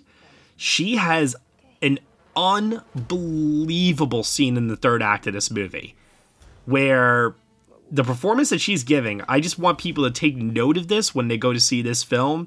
She is unreal in this one particular scene. It's lensed very well by Ari Wegner. It is really well directed, I thought, throughout. And then the ending itself happens, and I was like, wait a minute. What? That's how it ends? Going back to a reoccurring theme we were saying earlier, Gio. So I was mixed on this one. I've talked to people who really, really loved it. It was one of their favorite films at, at Sundance. And I've also talked to people who feel the same way I do. Um, I'm just actually really surprised that the marketing for this movie really leaned into the thriller aspects because it doesn't really start to become a thriller until the third act. Interesting. I I'm I'm intrigued by it. I don't know if I will like it, but I'm I'm most certainly intrigued. Yeah, and I I love the three leads um, in everything else they've done. So uh, I'm curious about it. Anne Hathaway is delicious in this movie. she is so self aware of what she could bring to this role in a way that like the confidence was just radiating off of the screen with this performance. I thought she was fantastic here. Really, really liked her in this. It, it, it's definitely one of my favorite performances from her. And Thomasin McKenzie, still very young, 23 years old, still finding new ways to surprise us. Uh, we've only scratched the surface, I think, of how talented she is. And I mean, seeing what her career has been so far, I can't even begin to imagine what she's going to do within the next 10 years. All right, let's move on over now to our final trailer for this week. It's uh, The Boys in the Boat from George Clooney. MGM Studios release starring Joel Edgerton, Callum Turner, coming to theaters on Christmas, December 25th, 2023. Let's take a look. Let's get some thoughts. There are some moments in life you never forget. The Depression hit everyone hard. No jobs, no food. We were broke. Looks like you still owe a balance on this semester. So, uh, what's that about making some money? Yeah, the rowing team. Your Honor, you get a part-time job included, cheap place to live. Eight-man crew is the most difficult team sport in the world. The average human body is just not meant for such things. Most of you will not be chosen. Beautiful speech, coach. This is not a real movie, is it? This is this is like a movie you see like on a TV show and then it's something they're watching in the TV show. Mm-hmm. it doesn't seem real. I am convinced that George Clooney is a versatile enough director that he can direct any genre, any type of story. Because just look at the man's filmography in terms of what he has done so far, right? So why? Why does he continue to make stories that are so uninteresting and so conventional and does not convey any kind of personality whatsoever in his directorial skills? It like it baffles me. I don't understand this run that he's been on these last couple of years. The Monuments Men, Suburbicon, Midnight Sky. Sorry, I was not a fan of that movie, even if some of you were. The Tender Bar, which I thought was mid, like definition in the dictionary. Look up mid, and the Tender Bar is there. And now I feel like I'm seeing again here with the boys in the boat. Like this trailer literally tells you the entire movie. yeah. It's it's. I, I was watching this and I think this man directed Good Night and Good Luck.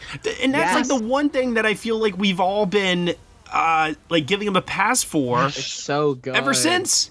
I mean, Ides of March is a pretty solid movie too. Ides of March, I, I do. I, I just, God, Good Night and Good Luck is such a great movie that I've been like, I need some type of Kenneth Branagh, like Belfast type resurgence, like for George Clooney for a film he makes desperately, like really badly, because I want to see that Clooney back in the director's chair. Or I just don't understand like how he can have such vibrant personality in his uh, acting career. I, and listen, I get it. He usually George Clooney's usually playing George Clooney, some variation of George Clooney, right? I wouldn't consider him to be a great actor, but he is a movie star and he does have charm and he's got wit.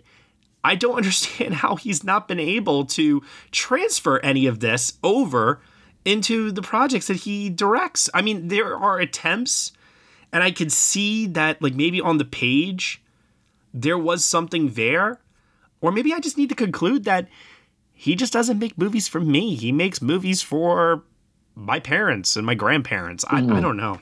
No, Uh, you know, he had.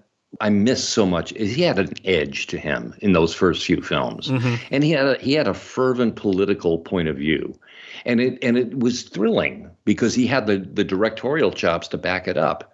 And this is just like he's gumming his food. It's just it's so there's no reason this story needs to be told. And why he is choosing of all the projects that probably come his way to do something like this. This is what's so frustrating. Ah, Okay, like it's another inspirational true sports drama, okay, where the team has to overcome adversity and defeat the Nazis. oh boy. Because, you know, we haven't seen that before. Old man, voiceover narration in the future or the present day or whatever, like recounting the story. Uh. haven't seen that before. Now, that being said, it does have Joel Edgerton, so I will be watching. Yeah. Yeah, Joel uh, Joel Edgerton is a pretty pretty good actor. I'll watch it for him. yeah. Callum Turner too. I, I actually Callum Turner is one of the very few bright spots in the Fantastic Beasts uh, movies for me. I quite liked him in that. I also liked him in Emma. Yeah, he's good, Emma. Yeah, but man, oh man, this did nothing for me. like literally nothing. Give us nothing, King George Clooney. oh, I'm sure it'll play well, you know, over the holidays. It's one of those nice movies, feel good films, very light, very easy. It's made for streaming. Yeah, I as soon as I saw the trailer for this, I was like, well, that's not a contender. Nope. Ah, man. All right, well, that's it for the trailers for this week. Let's head on over now to questions from the fans. Let's see what the NBP film community had to ask us for this week. Hello, this is Gary Chahot welcoming you to check out the French History Podcast. Our main show covers the history of France from the first humans until present. If you liked Mike Duncan's The History of Rome and wanted a similar program covering the land of beauty, culture, and love, we are exactly that. We also host world renowned scholars who have delivered guest episodes on their specialties, including 18th century pirates, revolutionary booksellers in 20th century Paris, the special friendship between the Marquis de Lafayette and Thomas Jefferson, and numerous others. Learn what you love and listen to the French History Podcast today.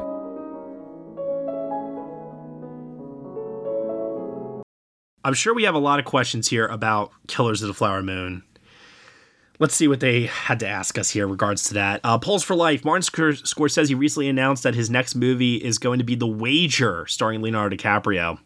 Do you think this news will weaken Scorsese's chances of winning an Oscar this next year since uh, this is not his final film the Academy could reward him with? What? what Who thought that this was going to be his final film? No. He didn't announce his retirement. Yeah, no. I know the guy's 80 years old, but like, do we all of a sudden feel that once somebody hits 80, like it's automatically like over? And I know that on our review, Gio, we talked about this. Yeah. He is being self reflective in a lot of interviews and he is talking about the end of his career and the end of his life a lot. So I think that's what's gotten people in this mindset. He has said, though, that he still thinks he's got one or two films still left in him. So let's see how that plays out. I don't think it'll affect it at all. Not at all. Yeah. Not at all.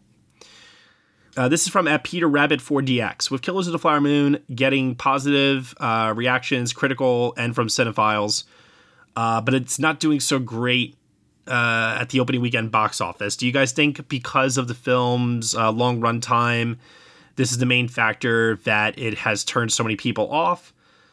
Or do you think there should be theatrical? Do you think there should be intermissions uh, inserted into theatrical releases again? Well, uh, to go, I just want to take the first one. I mean, it's a three-hour film for adults who don't go to the movies all that often, and will probably keep it going for a while. I wouldn't write off its box office prospects right right yet. Yeah, we seem to live in a world where everybody lives and dies by that opening weekend number. Yeah, I mean, look at Elemental, how that just stayed Legs. Stayed. You know, so so don't write it off yet, kids. This this one could have legs. And also, more importantly, this is the thing that's most important to remember: Apple did this as a courtesy. They didn't need to release this theatrically.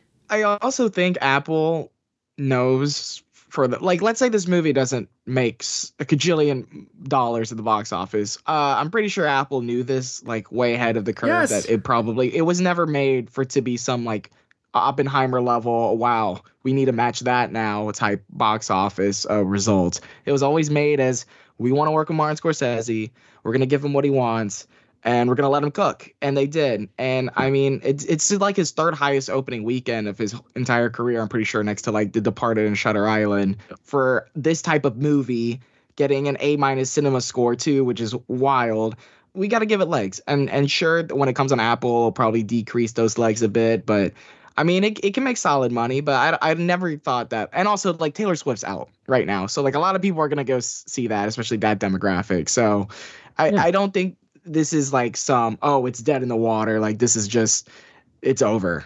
Can I tell you why I hate the idea of an intermission? Why? I'm already there for three and a half hours. I don't need to be there for three hours and 45 minutes. Yeah. Also, like, people could sit through a movie like Endgame for three hours, like, no problem. It's literally like 20 more minutes. Like, it's 20 Yeah. more minutes. You don't, it, it- to me, intermissions, unless I'm watching like a seven hour movie or something, you know? Uh, just keep the momentum going. Like, especially with how everything's going, I'm good. I dehydrated myself for that movie. Although the second time I saw Flower Moon, I drank a large iced matcha before it, and it was not a great idea. That's your fault. If you find yourself in a scenario where you have to get up and go to the bathroom, uh, I like uh, Jim's Jim Cameron's response to this. Pay money and go see the movie again. See what you missed. Yep. And in this case, yeah, it's fine. No, it's going to be on Apple via streaming at some point. You can watch it again Yeah. later. You know, for God's sake, people pee beforehand. It's not even that. It's that I just can't help but feel this is one of those things that people keep asking for. But I guarantee you, if they if it was granted, it wouldn't make a difference. They probably still wouldn't go. They would probably still make excuses as to why they're not going. Okay? Why cater to these silly demands?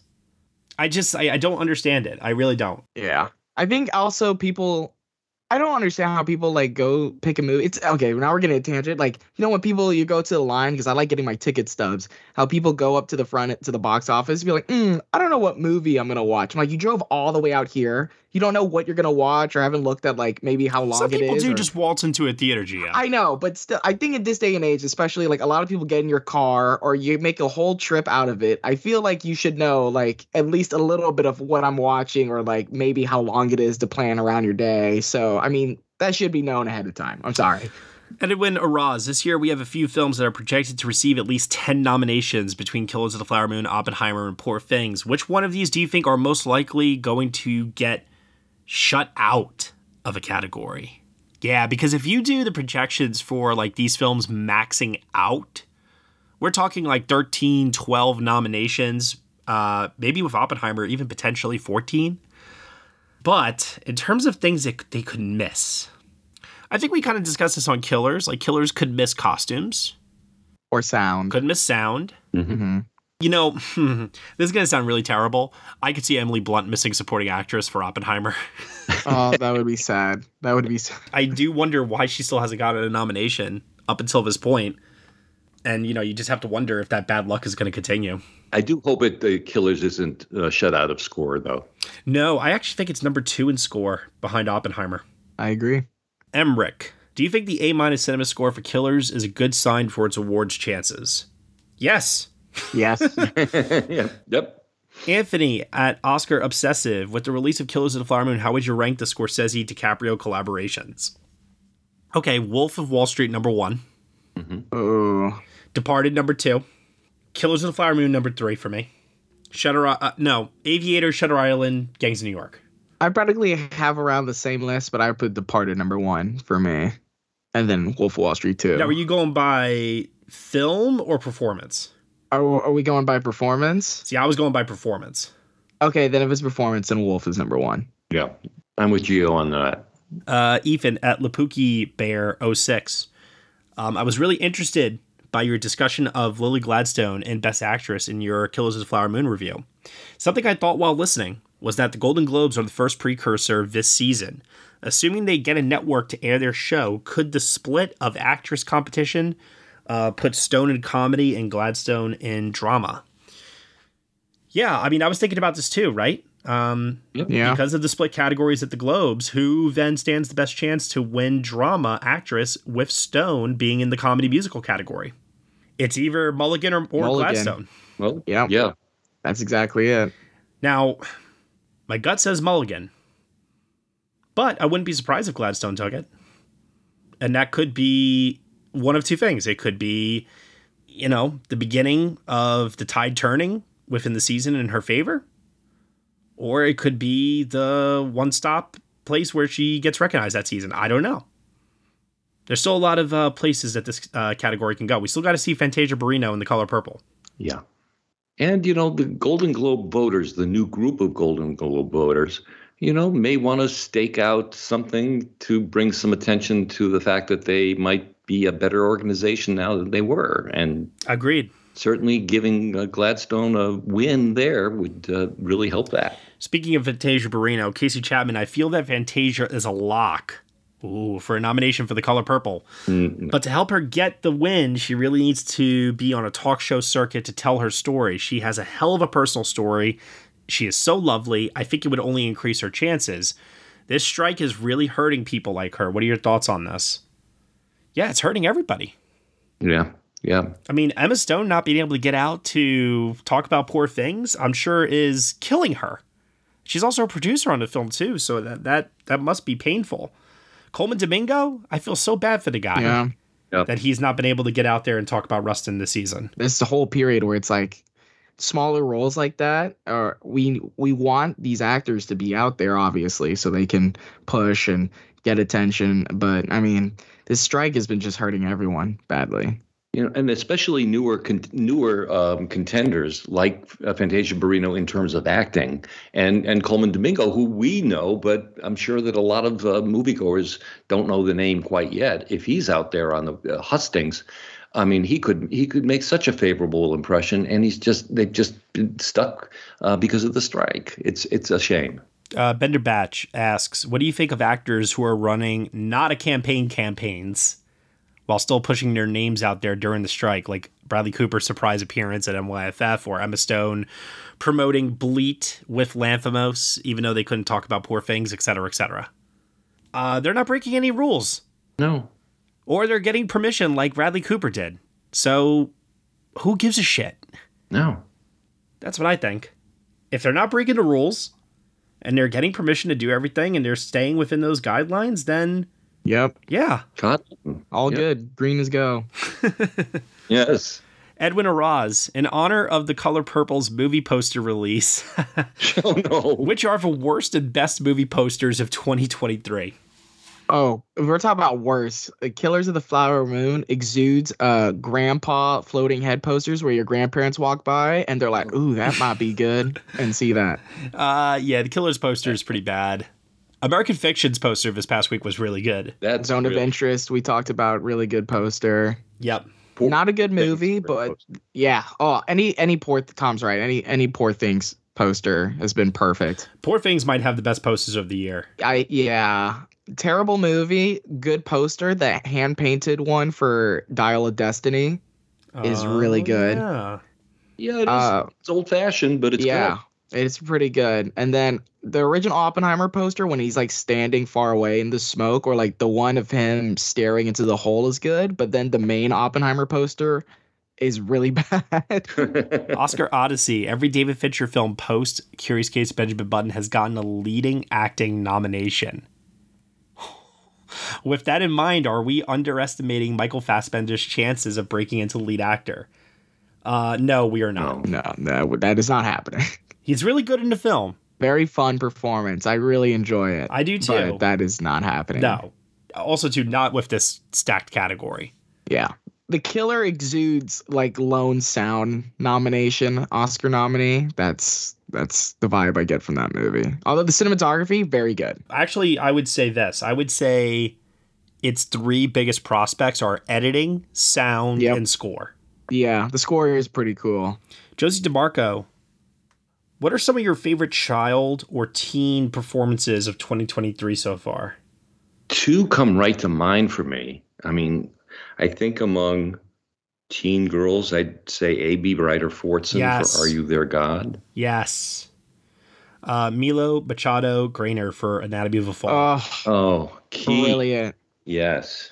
Scene stealer. I was blown away by that performance. And that's a tough performance to pull off because he Mhm. is so key to the, the film. You know, the kid in Flora and Son, uh, Oren Kinlan, Yeah. who plays Max, I liked him. Oh, yeah, and like we just talked about her recently, Madeleine Yuna Voyles from The Creator. Oh, Oh yeah. That was a good performance in a not so great movie, but she is standout for sure. But Giovanni, it's one of the best films of the decade, don't you know? Oh, okay. All right. I still don't No, understand the praise that that movie got from some people. I really don't. I don't get it either. Uh, oh, missed this question before about Killers of the Flower Moon from Jaden Ragona. Do you think Robert De Niro can go all the way in supporting actor? I think it's been 42 years since his last win, and it could be the final one for one of the greatest actors alive. Uh, no. I I think there's a path that may be a narrow one, but I, I personally I think it's his best work in the decade. I think it's his best work since the early 90s. Wow. He's very good. I think also that category is just very stacked. I, I am not convinced about Gosling. I think Downey Jr. is personally winning, and I just think, I mean, say what you want about Gosling. I think it is very showy, and I know it's the comedy performance, but talk about an actor who's absolutely dialed in into like every single like scene. I think that will attract a lot of voters. I agree with that, but I have a feeling that Ruffalo, in terms of a comedic Yeah. performance, has kind of stolen that thunder a little bit. That too, you know, speaking of comedy, like Mark Ruffalo is also just incredibly dialed into Yorgos's wavelength that whole film, and he is so good. S2S movie reviews. Napoleon's new trailer is so amazing. I see it's being ignored in a lot of predictions, but it looks like it could get double digit nominations if it's good. So, what do you think of Napoleon's chances? Mm, Facts or bust. Listen, if it's like really good, I mean, like, this would have to be incredible. And if it really is incredible, if it is that good, why did it not go to a single festival? Yeah. Yeah. AFI timing wise would have been perfect for it. I mean, they could have brought it anywhere. Now, granted, they might be withholding it to just build anticipation because they wanted to make money. But I personally, given Ridley Scott's track, re- track record these last couple of years, I, he's very hit or miss. Yeah. And something tells me that this movie is, I think, going to be very well regarded in the crafts, but above the line, mm, I'm not feeling it so much. I'm not feeling it for Joaquin based on everything I've seen so far. You know, Scott in a director lineup, maybe if this was the kind of thing like back in the early 2000s for the scale and scope of it all, sure. But I just don't feel like the Academy goes for this type of direction anymore. Look, at- look at James Cameron missing for Avatar last year. Yeah. You know, I think Kirby might have a might have had a shot in another year going supporting, but uh, it the movie would have to be really good and it'd have to be about her. Yeah, they did announce that she is going supporting, and that is something that I instantly bumped her up to number six in my predictions. Now pending seeing the movie to decide what to do with her for sure, because I feel like Penelope Cruz is also in that position where I don't think Ferrari's getting in for like picture or director or anything like that. And so she would be the only above the line nomination for it, plus Crafts. That's how I kind of feel Yeah. about Kirby in this movie too. Crafts plus her. Let's see what it all shakes out to be. Mm. That makes sense. But man, I don't know how you look at at least the trailers for this and you don't say to yourself, costumes, production design, sound, maybe even visual effects for some of these battle scenes. Yeah. Like, and it, it's not the kind of movie that needs to get overly enthusiastic reviews to land in those categories either. That's true. Ben Sears, all of last year's acting Oscar winners had some element of a career narrative behind their win. If that trend were to continue this year, who would benefit the most and take that narrative to a win? Bradley Cooper. Yeah, Bradley for sure. Cooper. The guy who's been nominated for nine Oscars and is doing the most like Oscar-y makeup transformation directed himself performance. Yeah. I would argue Gladstone's narrative is stronger than Mulligan's narrative. Uh, Mulligan's is Yep. just she's been around she's been nominated, but she's never won. Uh, Gladstone's making history if she wins. Also going from like I almost worked in like data entry and I was starting classes and then I got an email from like Martin Scorsese and now I'm in a Scorsese film. That's a pretty wild story too. That fits that whole like career. Uh, supporting actor, it's Downey. Downey is the story. Yep. Yeah. Supporting actress, who's got the, the strongest narrative there? Take your pick. just take your pick with that category. Throw a dart and just hope it, it lands on someone who makes sense. I mean, you could argue Blunt with never never having been nominated. They finally give her a nomination, and here's the win to make up for all the times we didn't nominate you. Um, But you know, many of the contenders, uh, you know, are newcomers to uh, the Oscar race, so that, that we don't have a lot of overdue stuff. Maybe Taraji P Henson, but he's but that's about it. Yeah, Taraji Yeah. feels overdue, so that's its own kind of narrative. The you know never been properly recognized by the Academy. She's been nominated before with uh, Curious Case, Benjamin Button, but no win. Uh, Da'Vine Joy Randolph. She's very good in that movie, but I don't know what the narrative is. I don't know like what the story is behind a win for her in that category. Yeah. Danielle Yeah. Brooks has a bit of a narrative in the sense that she made her uh, Broadway debut with The Color Purple. She received a Tony Award nomination uh, for the performance, and now she's bringing that over to the screen. So there, there's something there, but once again, it's not like entirely compelling. I would need to know more. So yeah, I kind of agree with you uh, when you say like throw throw a dart at this category because nobody's really screaming out as the main like this is a narrative type win. Yeah. I think this might just all come down to which film do they like more, which performance they like more, which is the way it should be.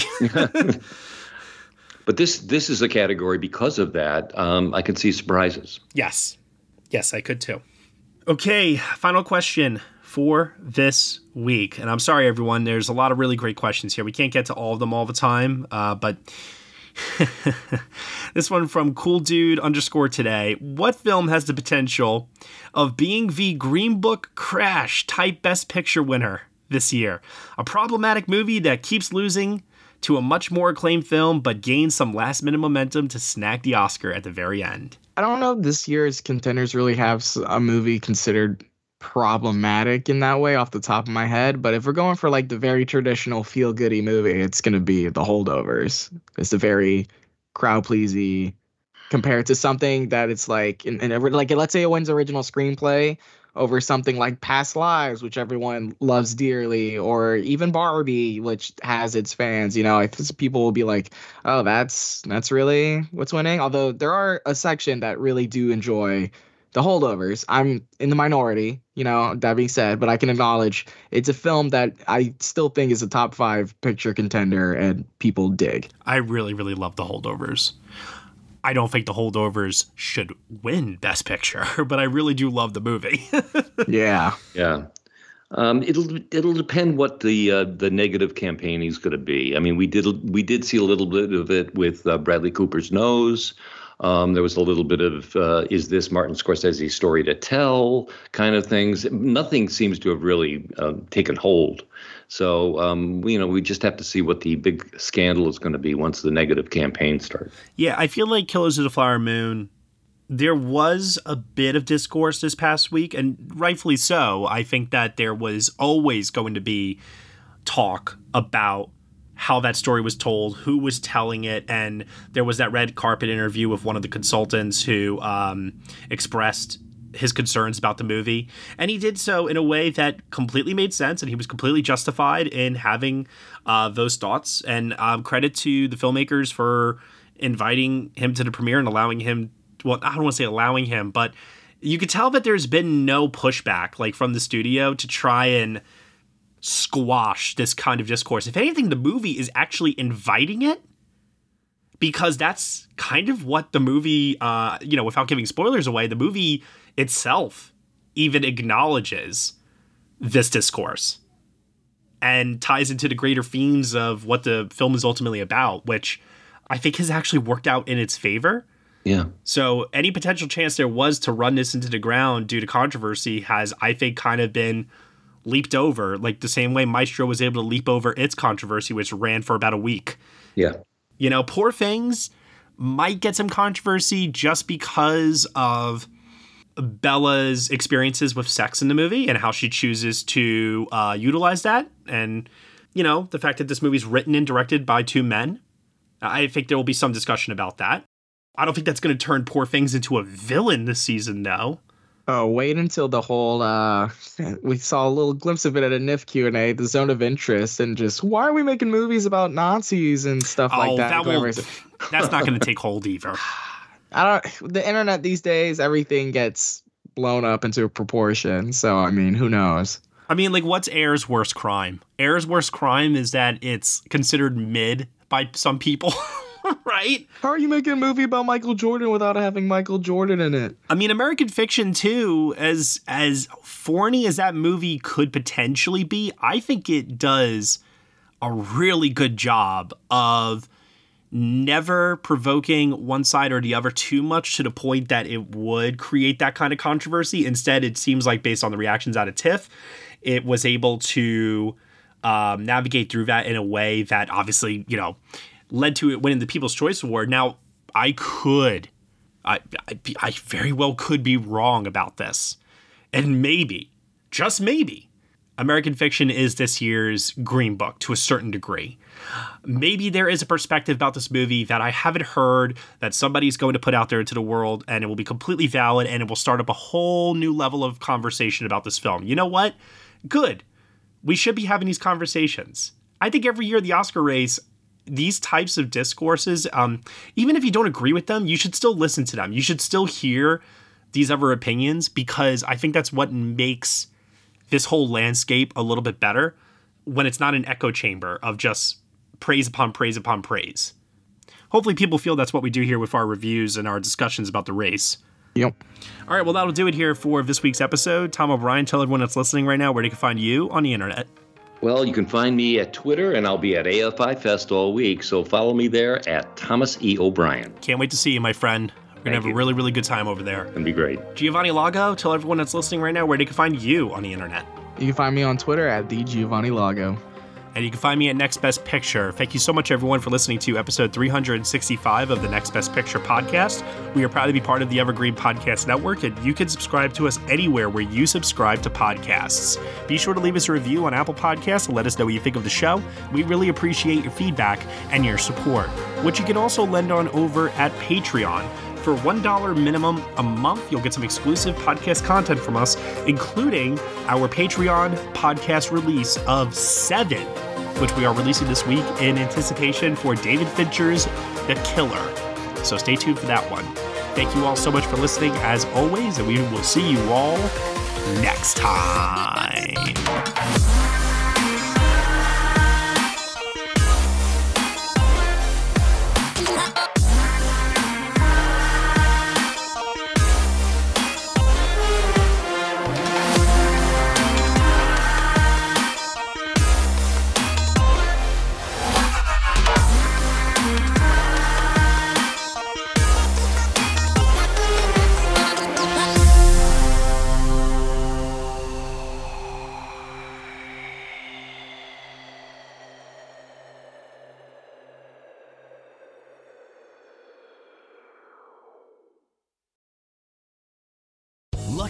Casino asking people what's the weirdest place you've gotten lucky? Lucky? In line at the deli, I guess? Aha, in my dentist's office.